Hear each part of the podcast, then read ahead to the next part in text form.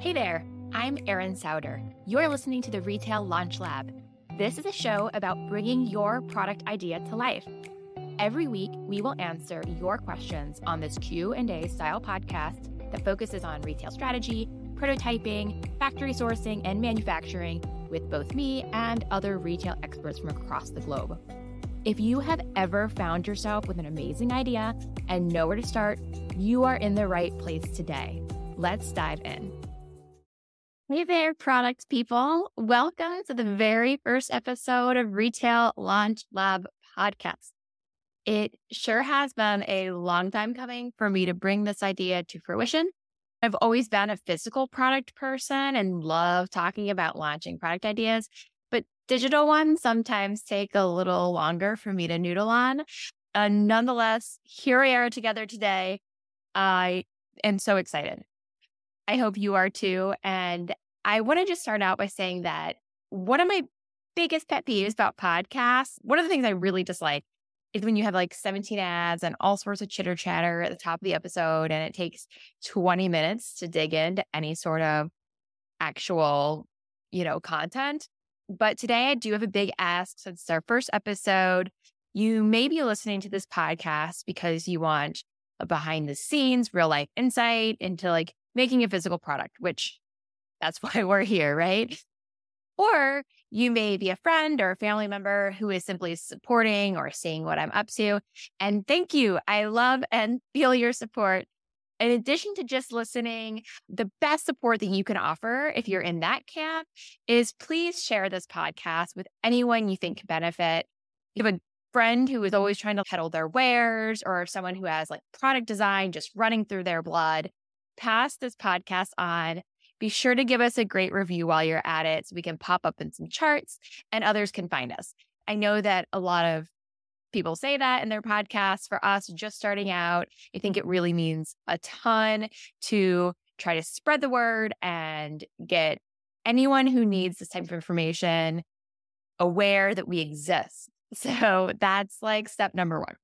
This podcast is something that I really wanted to start for a while because I find myself always getting into conversations with people in real life about launching product ideas. So you may laugh, but usually it's how any visit that I make to a party or event ends up, you know, winds up that I am chatting with people about prototyping and manufacturing the ideas. If you are a fly on the wall of our sitting room or our screened in porch, you'd probably hear a new product idea get vetted out at least once a week. Uh, that's usually where I sit with guests and we just throw wild ideas out and come up with all these harebrained plans.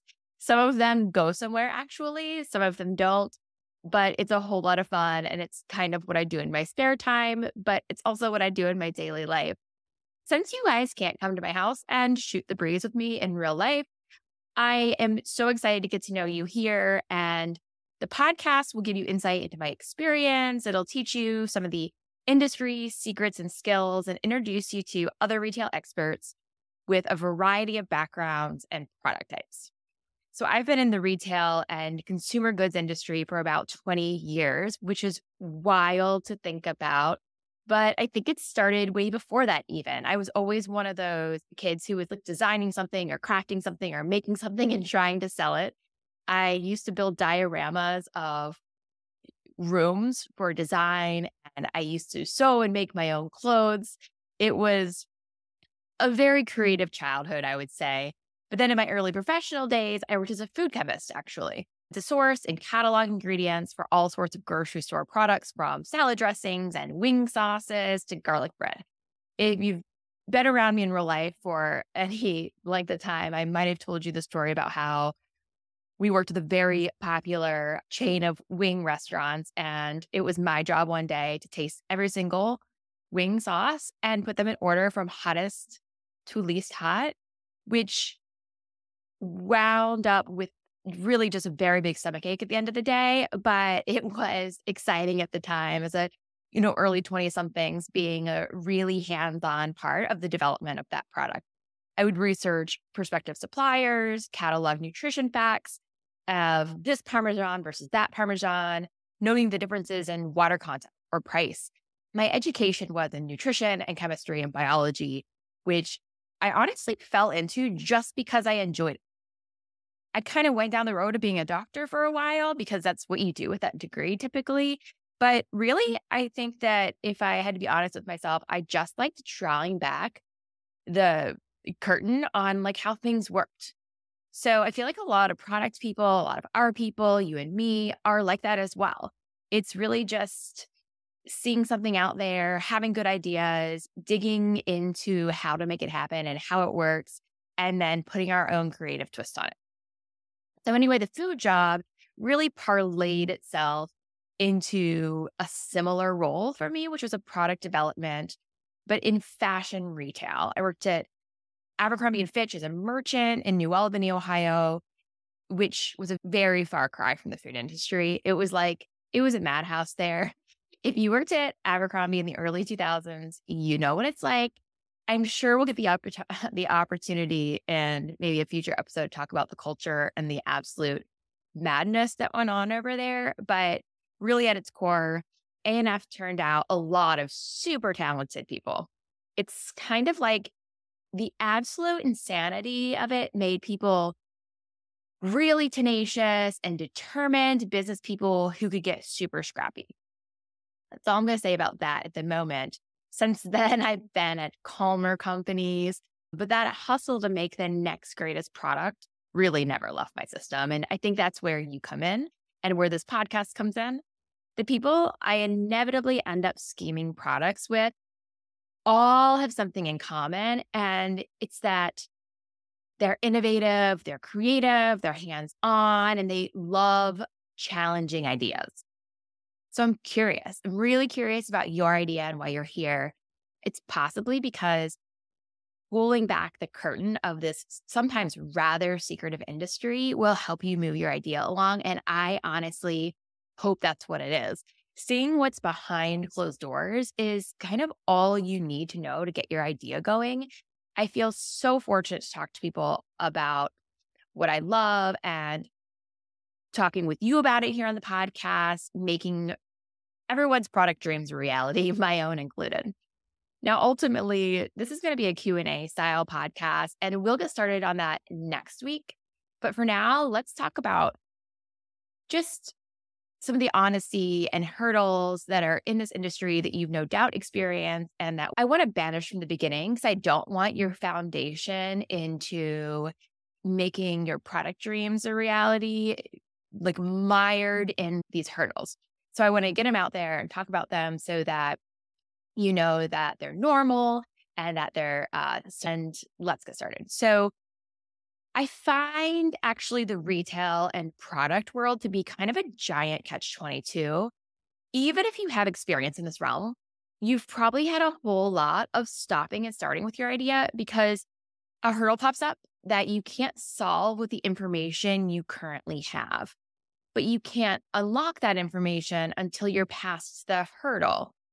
It's such a frustrating spot to be in. And I can tell you from my own experience that everybody, including myself at times and including huge companies, go through this same catch 22.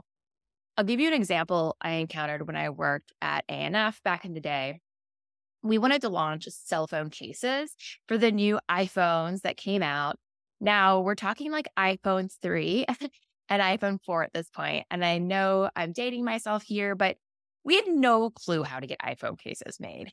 At this point, I'm pretty sure Apple was like maybe the only one selling them. I don't know. That could be an exaggeration, but we weren't trying to make basic plain cases with a logo slapped on. We wanted custom embossed brandings in the molds, custom colors, metallics, glitter, you name it at the time, I don't know that anyone else was really doing this. Nonetheless, I was tasked with figuring it out. But here's where the catch 22 came. You couldn't get into a good manufacturer for these cases without proven sales against the cases. So, how in the world are you supposed to show your sales without having any cases to sell? Mm. I recall reaching out to several manufacturers and just thinking, well, well, that's really putting the cart before the horse. I don't really know how I'm going to get you that information. I think fabricating it cropped up in my mind, but honestly, it wasn't, it, we didn't even know about how many cases to sell were good at that point in time. I remember being about 25 and pondering on the idea for all of a day before my manager asked me if I'd figured it out. At that time, I was really lucky to have made a friend in the manufacturing world who made toys. I took a gamble on asking them because toys and phone cases to me seem to use similar plastics, printing, molding, what have you. The factory partner did some poking and prodding around for me, and we figured out that a way around this quote unquote proven sales number was really just having all their factory that you work with vouch for your trustworthiness so that the phone case supplier knew you wouldn't just be wasting their time or resources. So, luckily, my friend in the toy world started working kind of as a middleman for me on the cell phone project. It wasn't without hurdles, but it worked out. And then further to that, the the friend who owned the toy factory realized that it was not actually a very big mold or very tough to make with their toy resources. They could make the mold actually very well. So then we pivoted into making our own own molds at the manufacturer that was making the toys. So I tell you this for a few reasons. Firstly, you are certainly not alone when you encounter bumps and shut doors along your product journey. It's part of this process and sometimes serves a purpose really well. I'm sure we'll have many episodes in the future to dwell solely on finding manufacturing and where we can dig more into the the beauty of the hunt when it comes to factory sourcing. But really, you learned from that story that if there's a factory that was trying to protect itself against an inquiry that they didn't know if it would go anywhere. So we kind of had to eke our way toward a middle ground. And um, then it ended up working out. Another analogy sometimes I think about is when there's one of those giant stair machines at the gym, and there's two to three stairs directly in front of you that are visible. But the next step doesn't materialize until you move forward. Now, I've never personally been on one of those machines because I don't like working out, but they look terrifying. And I think it's interesting. I always think of these machines as an analogy because that stair just like pops out with, right when you need to put your foot on it, kind of. And I feel like a lot of this world is like that. You have to scoot your way right on forward, and then that next step will pop up. So, back to the whole product development being a big catch 22 subject, I view the product journey as kind of like a line with a back loop and then a line with another back loop. Like the line is moving forward, but you very often have to double back on something that's already happened and make tweaks and then start it over again to get a little bit further down the path. This is especially true when you think about something like pricing. How in the world do you know where to price your product if you don't know how much your product is going to cost you to make? And how do you know how much your product's going to cost you to make if you don't have a manufacturer? And how do you find a manufacturer without going down the factory sourcing path?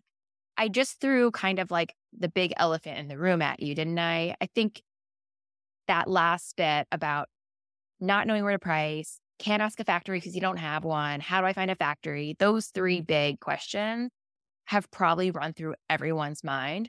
They're big ones for sure.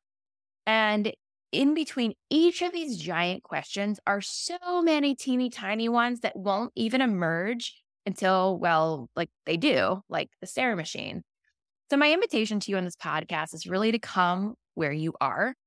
It doesn't matter how far along you are. It doesn't matter if the only if you've only thought about doing this deep in your brain and that's as far as it's gotten, or if you're already selling something, it doesn't matter actually if you have a million followers on social or if you don't even have the apps. I still deal with all of these bumps, hurdles, questions, big and small as well. What I've learned on this journey is that not knowing the answers or shoot, not even knowing the questions doesn't make you a fraud or ignorant about the business industry. It doesn't make you any of those things. It makes you a beginner, it makes you new. And you have amazing knowledge and potential that will be the tie that binds and brings you gracefully along the ride. And well, I guess sometimes it isn't super graceful, but it does happen anyway, and it always works out. So even with 20 years under my belt, I still come up against new products or manufacturing processes that I am completely unfamiliar with. Um, just last year, I was trying to teach myself how to make bulk candles overseas. Not just make them, but learn about what makes a good one and what features customers want, how to ship them without them melting, where the best place in the world is to make them, and so on. Now, drawing from past experiences means that I know the right questions to ask, but it still felt like complete square one to me. I couldn't lean on my retail accessories connections there because, of course, a tote vendor isn't going to make candles, but I had to forge a new path. There's a ton to learn in this world, this retail world, regardless of your background or the starting point you're at right now. But I swear we're going to talk about these topics every week. We are in this together and we'll talk about the highs and the lows and everything in between. The next hurdle that I want to discuss is process. We talked a bit uh, earlier in the Catch 22 conversation about this, but we'll talk a bit more in detail about process. There are a lot of circumstances in the retail world in which your actions aren't linear. In some worlds, the process is super linear, as in you must do step A before step B, and so on. While in the retail industry, this is true on a very large scale. For example, your autumn line would certainly come before your summer line. Or, sorry, your autumn line would certainly come after your summer line. Or you can't manufacture an idea until your idea is actually designed or thought out. Uh, but the linear nature of those things aren't quite true in a daily practice. They'll be more like a sunburst. I think of it as if mm-hmm. you have a center point and you have all of these little spokes that come off the point, like a sunburst. And then at the end of each line, you have an action point and you kind of just pick and choose. And then once you pluck that choice, maybe another one will appear because it's been unlocked since you completed that first task. But the things are kind of Mm. radiating out from a center point. They don't have to be done one, then two, then three, then four. Now, don't get me wrong, there will also be things that need to happen in a particular order, but it kind of just like zigzags up and down that linear line. Imagine, I'm trying to think of a better way to describe this. Imagine standing in a field full of fruit trees. You have peaches, you have pears, and you have apples. While peaches are usually ready at the end of summer, apples are ready in early fall, and pears are between the two. The fruits do, however, have some overlapping ripeness dates. Like end of July to beginning of September, you're going to overlap a little bit in when the fruits are ready to pick. But still, you wouldn't pick all of the peaches first and then move on to the pears and then pick all of the pears regardless of ripeness and then move on to the apples and pick all of the apples again regardless of ripeness. And then you're done. Well, yeah, sure, you're done, but half of what you picked is probably unusable because you did it in such a linear fashion instead of when the fruits were actually ready to pick. So instead, you'd inspect each tree for what is ripe on a regular basis and you'd pick what is ready when it's ready. Now, maybe this will end up taking a little longer, but you'll have yielded a much more usable product at the end than you did with the first method.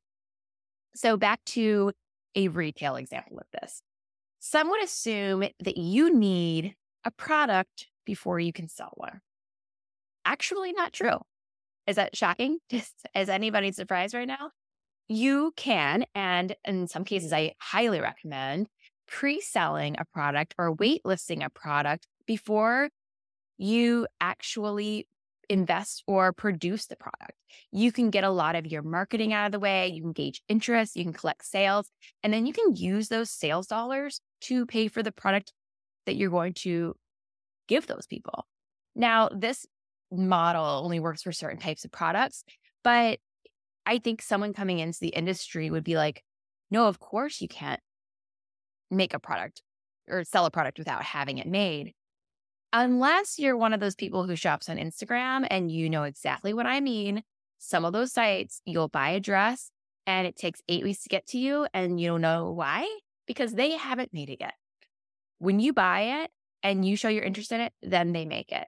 And it's a really a way to not carry any inventory and to only make what people are actually buying, which is smart. Again, doesn't work for everything, but I think it's just a way that shows that the linear way we think about product maybe is all just an assumption.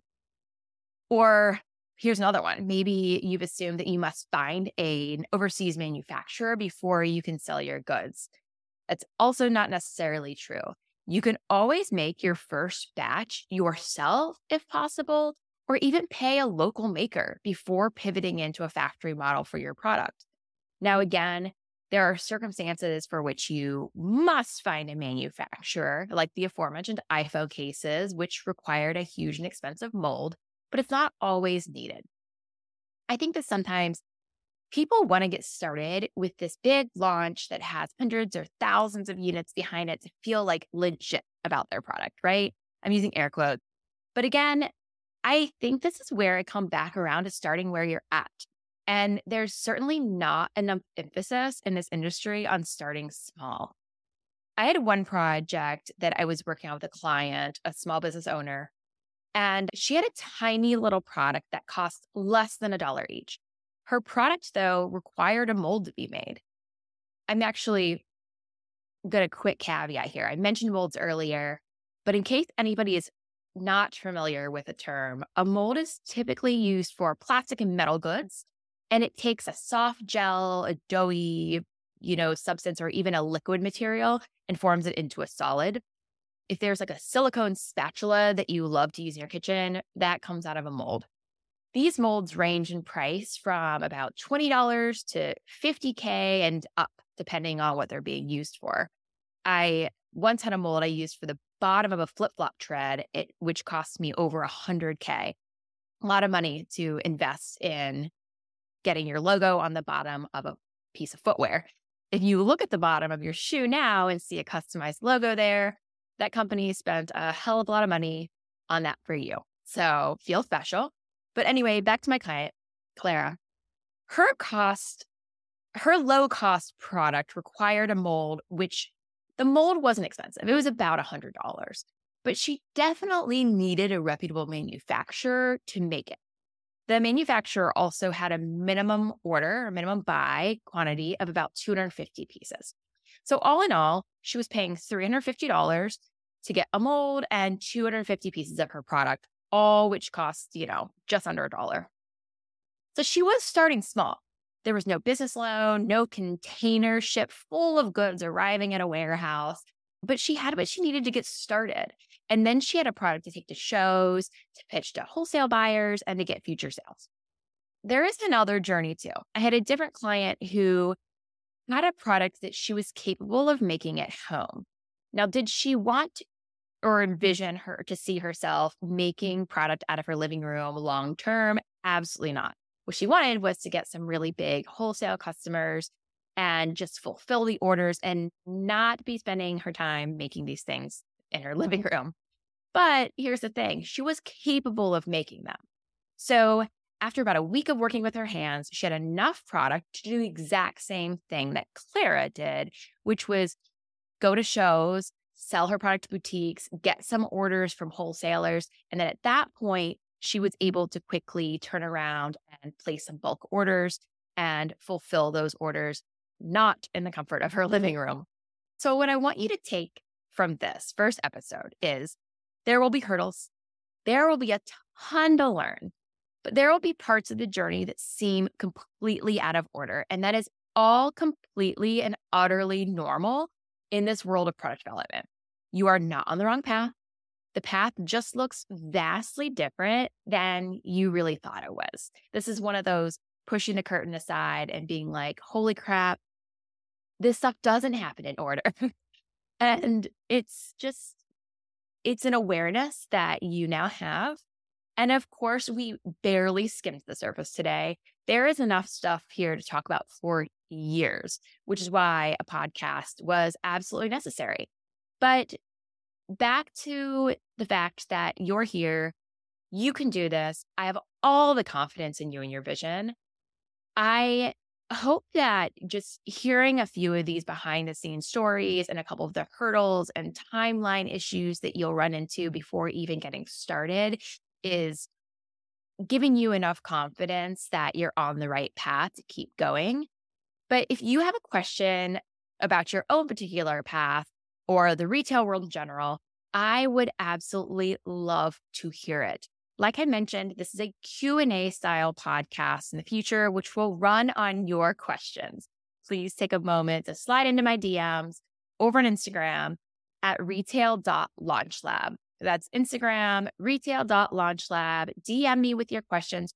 No question is too small or too silly or too big. We will tackle them all. We'll bring insight and clarity to your journey and the retail product world at large. It's quite a big promise, right? But we're here to do it together. I truly can't wait to hear from you. Again, pop over to retail.launchlab on Instagram and ask away. Okay. That's all we have for today, our very first episode. Thank you immensely for joining me. I will see you next week. Hey, it's Erin again. If you are starting out or contemplating creating your own product or think that you have what it takes, and spoiler alert, you do, I want you to start building that foundation now. I have a stellar resource for you to get this train moving. Head on over to launchlabinc.com. That's launchlabinc.com. Scroll all the way to the bottom. There's a little blue box on the left and there you can download our free 10 page workbook to get the ball rolling with your idea. I put together all of the top things that run through my mind every single time someone tells me they have a product idea. So go ahead and grab it. Also, do not forget to follow on Instagram for upcoming shows, behind the scenes tidbits, and more. That's at Retail Launch Lab on Instagram. I cannot wait to see you over there.